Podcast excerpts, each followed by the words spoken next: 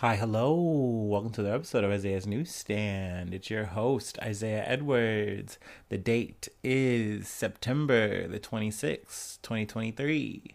Hopefully this episode finds you well, in good spirits, and high hopes. As for me, I'm doing pretty good. I will say my insomnia crept up on me a little bit again, so we're back there. And, no sleep. Well, I slept some. So just not as much as I would have liked, but good day. We soldiered on. Overall work was all right. Definitely I'm having a thing where there's like a guy got a new position and now he's choosing with this new position to interact with me more. And I don't like that, but that's okay. I know that this person's doing their best and I gotta just be adaptable and, try to be personable. You'll use my charisma points. But that's been a little bit of an adjustment. But, overall, nothing bad. Overall, good work day. Good stuff there. Let's see. A bit of reading corner. I actually wrapped up State and Revolution as of today. So that's cool. That's nice. That some, linen work. But, yeah, that was cool. I like reading more communist literature, and hopefully, there's gonna be some more stuff I can read. I'm still kind of putting off going back to Das Kapital, or whatever, but, I feel like I've read enough, at least at this point. Like, I've crossed off a couple of things that I didn't really expect to do this year. I was like, hey, I'm glad we were able to, finally do it. Finally say, hey, I at least read volume 1. I can say I'm that guy. Let's see here. Is there anything else? Food corner was leftovers. It was leftovers, though, from the good meal, from my little birthday dinner. Sadly, no pierogies. We ate them all at the function. But I will say I added some lettuce, and ooh, that was nice. It was nice to get some of that produce in there. For sure. All right, so enough about me. Also, I guess I want to add this just for correction's sake. The other day when I was closing out on the Hollywood strike, no updates yet, but I was talking and kind of blending in and out with the SAG after part, and I was talking about the machine learning, the AI shit. For the writers, obviously that's going to be the actual scripts and stuff like that. Like, there was potential fears that in the not so distant future they were just going to have AI write for the writers, and it's like, oh yeah, we don't need writers as bad. But that being said, it looks like that's going to be one of the things that are in the good, but we'll see. We'll get to that, hopefully later in the week. But yeah, let's talk about some news. I also have some updates. I got some old news I didn't cover from last week. And of course, just cops being foul pieces of shit. So yeah, let's go ahead and get into it. But first, let me take my little break, my little startup, and we'll go ahead and get into it. Feel good. Feel better than yesterday. I don't know. Yesterday was not. I closed that out feeling I took an L. Sometimes that happens. But this feels good. Feels good. Feels great.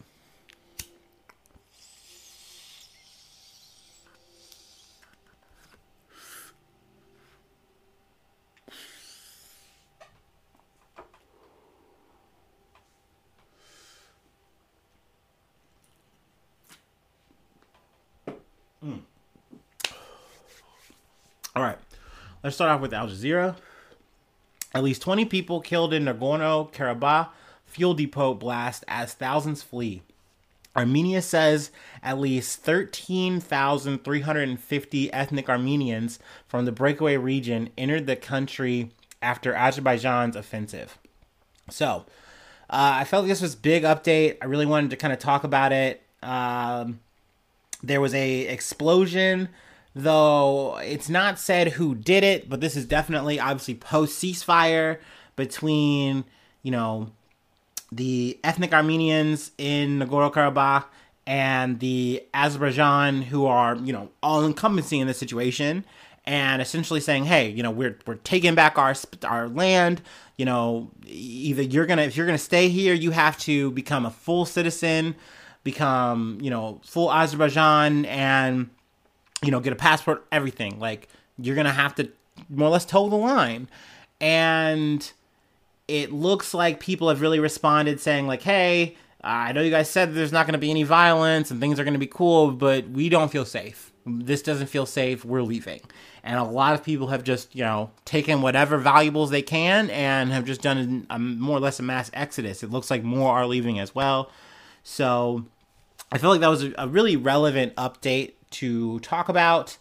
In terms of, I don't know how I'm feeling about this. I mean, not that it matters how my fucking armchair ass feels about the situation, but my heart goes out to the people of, you know, the Armenian people. It feels like they've had to go through a lot.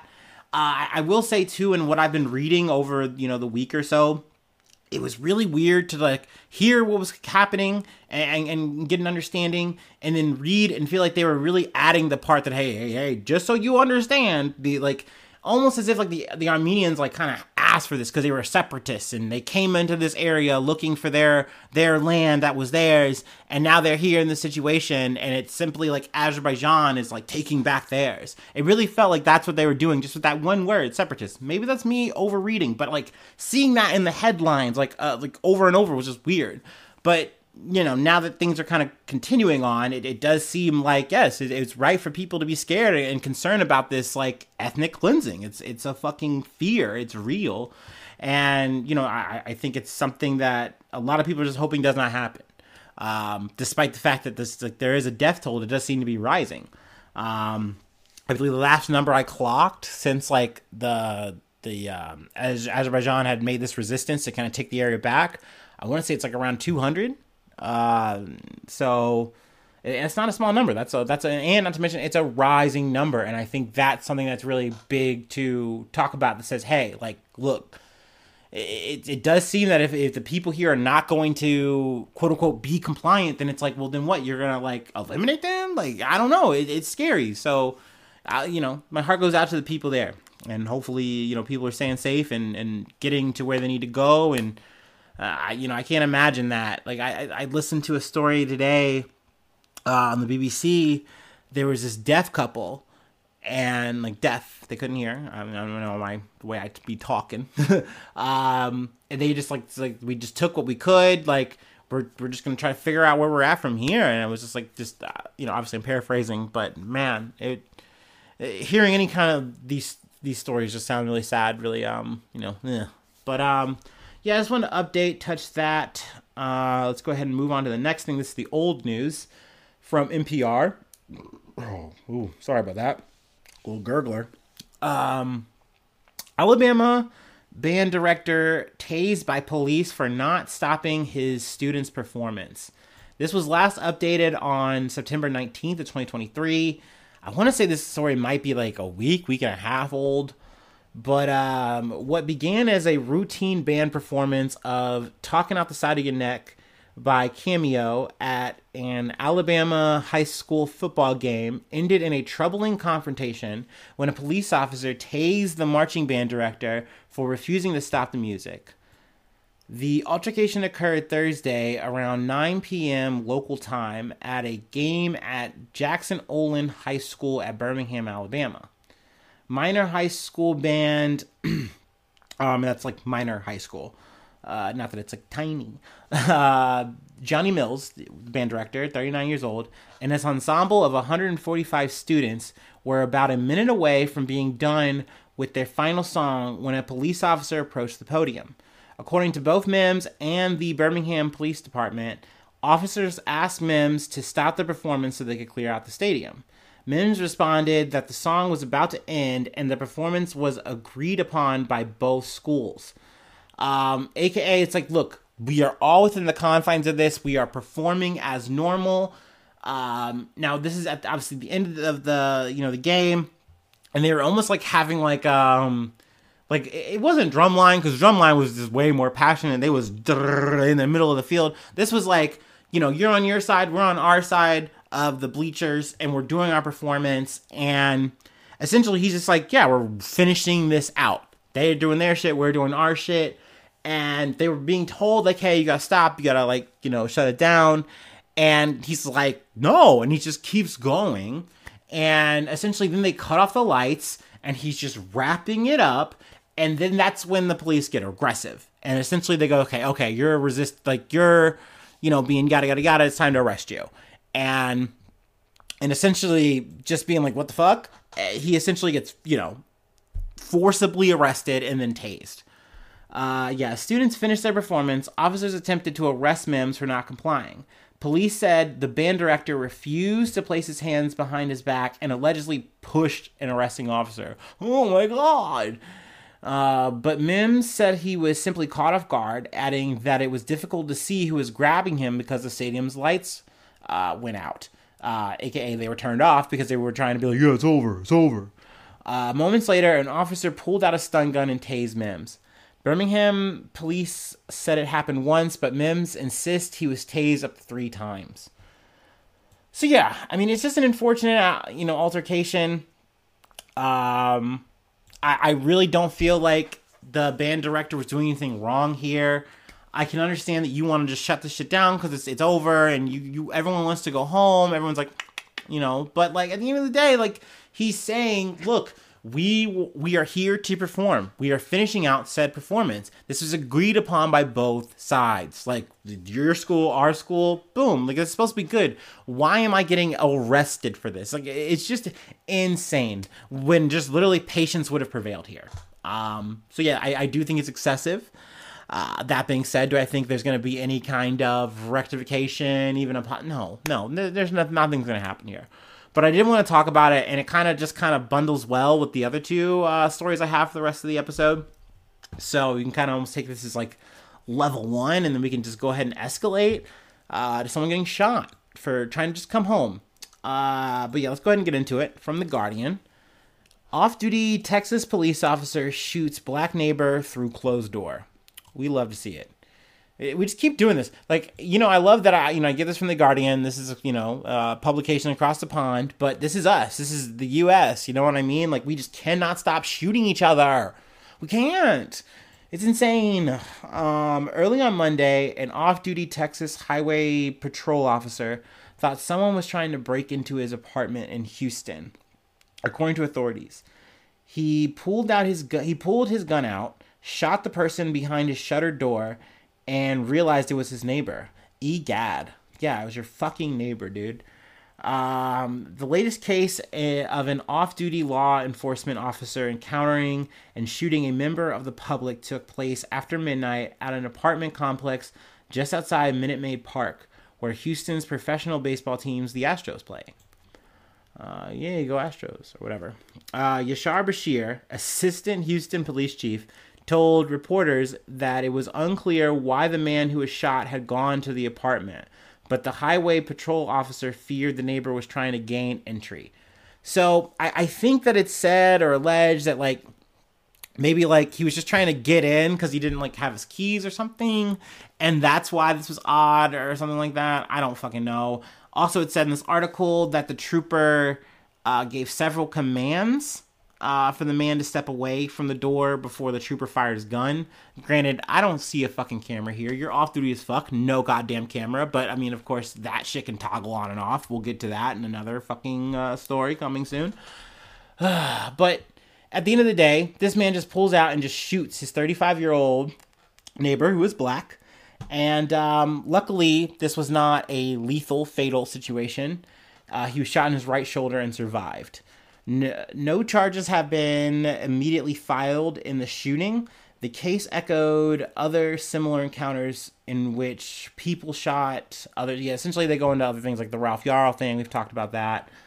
They also reference a story in 2018 of a Dallas police officer, Amber Geyer, mistakenly entering Botham Jean's apartment after a work shift when Jean, 26 years old, was eating a bowl of ice cream. Geiger, who was white, believed Jean, a black accountant from Saint Lucia, who lived on the floor above her, was a burglar and shot and killed him. Yeah, awesome. That's so great. This is a frustrating situation. Cooler heads, once again, could have prevailed here. You say, hey, what's up? What's going on? And it's like, oh, it's my fucking neighbor. I just shouldn't even have my gun out here. Problem solved. But, cops gotta be gun-ho. But speaking of gun-ho, let's go to Baton Rouge. We got one more story to cover, and then I'll let you go. All right. And this is from NPR. But you know me, I'm going to take my classic break on a Tuesday.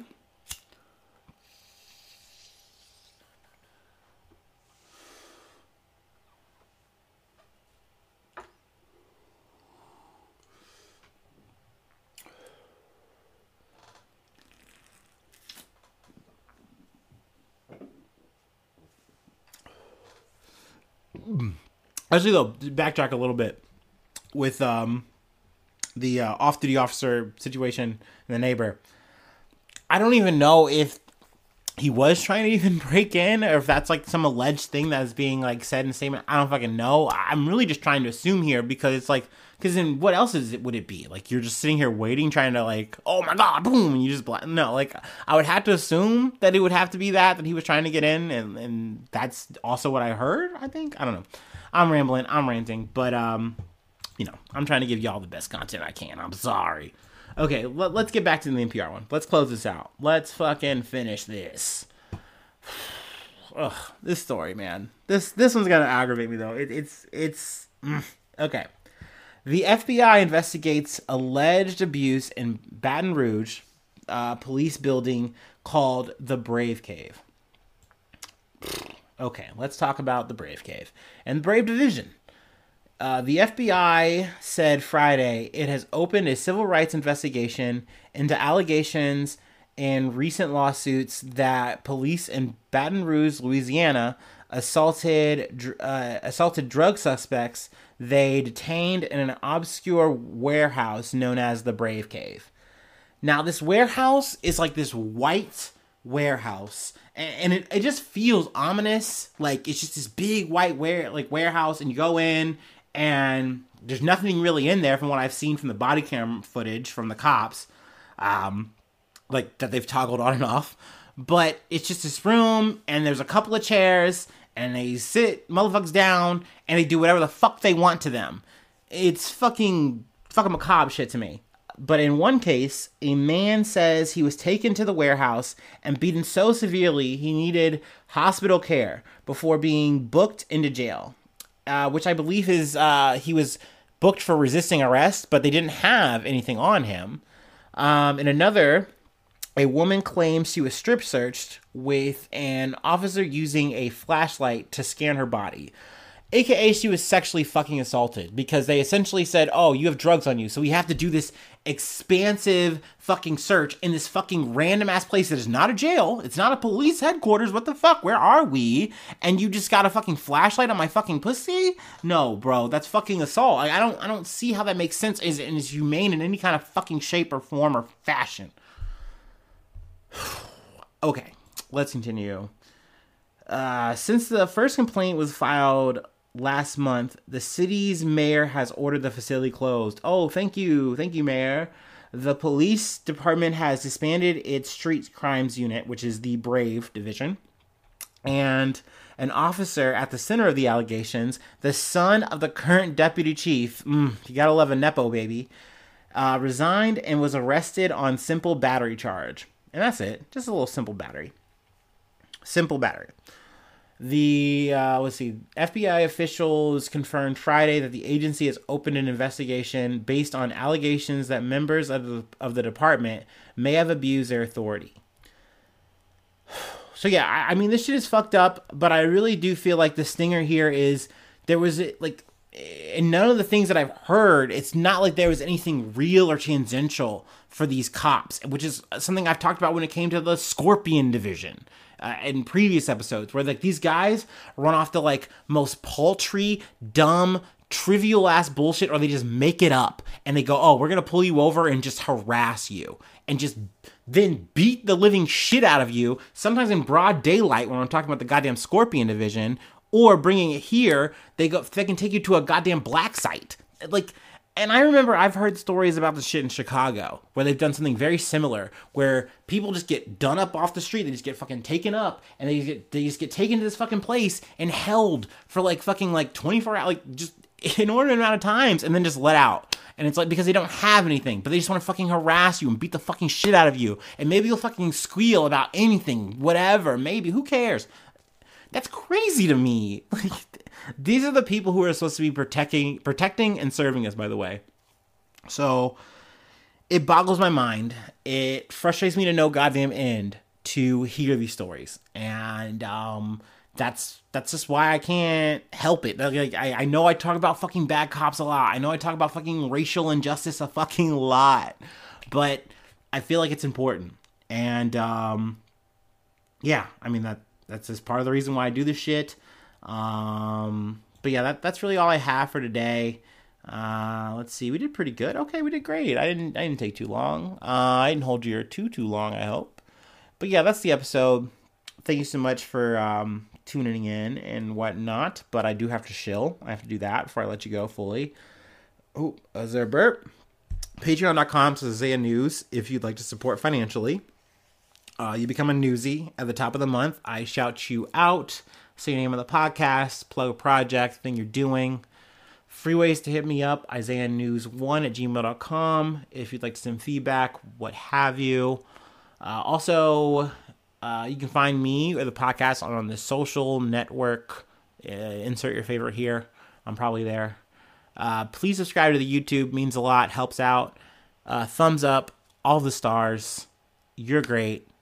Thanks so much for tuning in. Thanks so much for being a friend. And hopefully I see you soon for some more good news. I love ya. Bye-bye. Mwah.